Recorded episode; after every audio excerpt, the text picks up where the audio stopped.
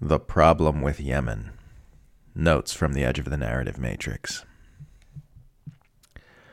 A big part of the problem with Yemen is that the photos of starving kids are too often captioned with, Oh, look how sad, instead of, Your government is doing this on purpose. Warmongers are saying, if we leave Afghanistan and it returns to Taliban control, it will be like the whole war achieved nothing. Uh, yeah. Yeah, it will be lots like that. How about that, huh?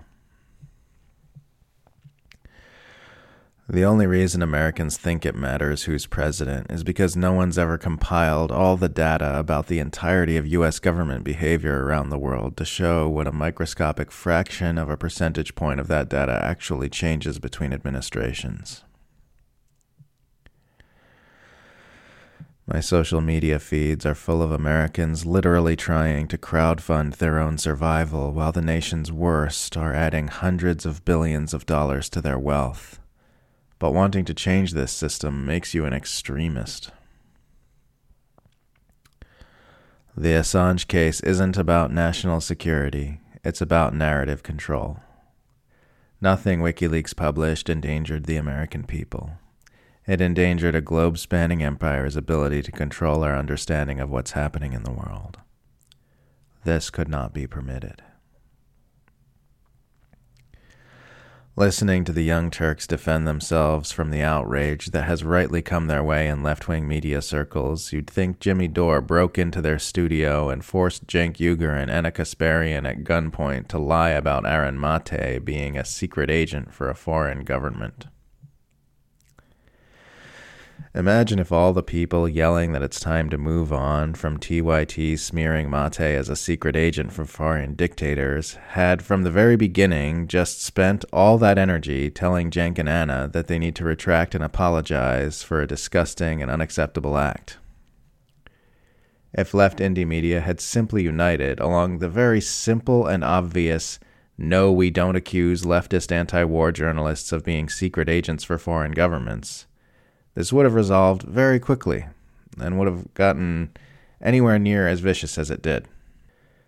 It's not okay to smear anti war journalists as secret agents for a foreign government. It's not okay to smear anti war journalists as secret agents of a foreign government. For fuck's sake, people.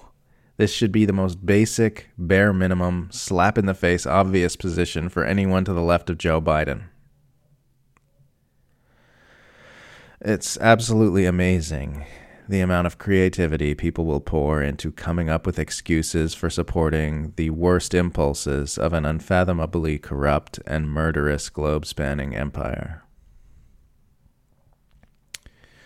The revolution will not be televised because someone dug up its old tweets and now the revolution is too problematic to platform. The next anti imperialist socialist voice to rise to a position of prominence will, with absolute certainty, become the subject of many urgent news reports solemnly informing us that that person is problematic for some reason. Might be anti Semitism, might be Kremlin cronyism, might be something else, but they will find something to warn us about. And they will warn us and warn us until that prominent voice is distrusted and its influence nullified. Seriously, trying to think of an influential voice who consistently opposes Western imperialism but hasn't been smeared as an anti Semite, a Kremlin asset, a closet right winger, or a kook at some point. Such figures simply are not permitted to emerge without being viciously smeared anymore.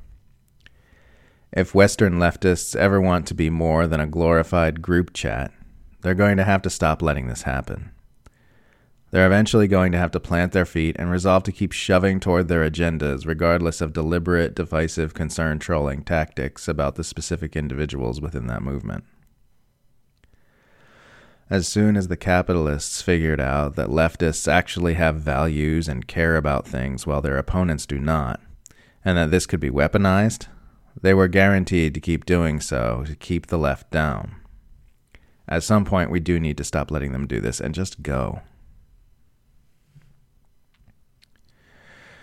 It is good that people are becoming more aware of the very real distinctions on the American left. Progressive Democrats are not the same as anti imperialist socialists, and pretending otherwise was only causing unhelpful tension and confusion. It's good there's more clarity now. This doesn't mean the two groups need to be isolated from each other. It just means they're different, and it's important to be aware of that. There are issues on which the two groups are in alignment, and they can work together on those issues, but be aware of the differences. It's just like how anti war right libertarians can work together on some issues with anti war socialists, but it does no one any good to pretend those two groups are the same. Progressive Dems can likewise be worked with on some issues, just be crystal clear on the differences. More and more manipulators are coming out into the light and being seen for what they are. The predators are no longer hidden in the tall grass or camouflaged as logs in the river, but out in the open on a white tile floor with everyone looking at them. This trend will continue.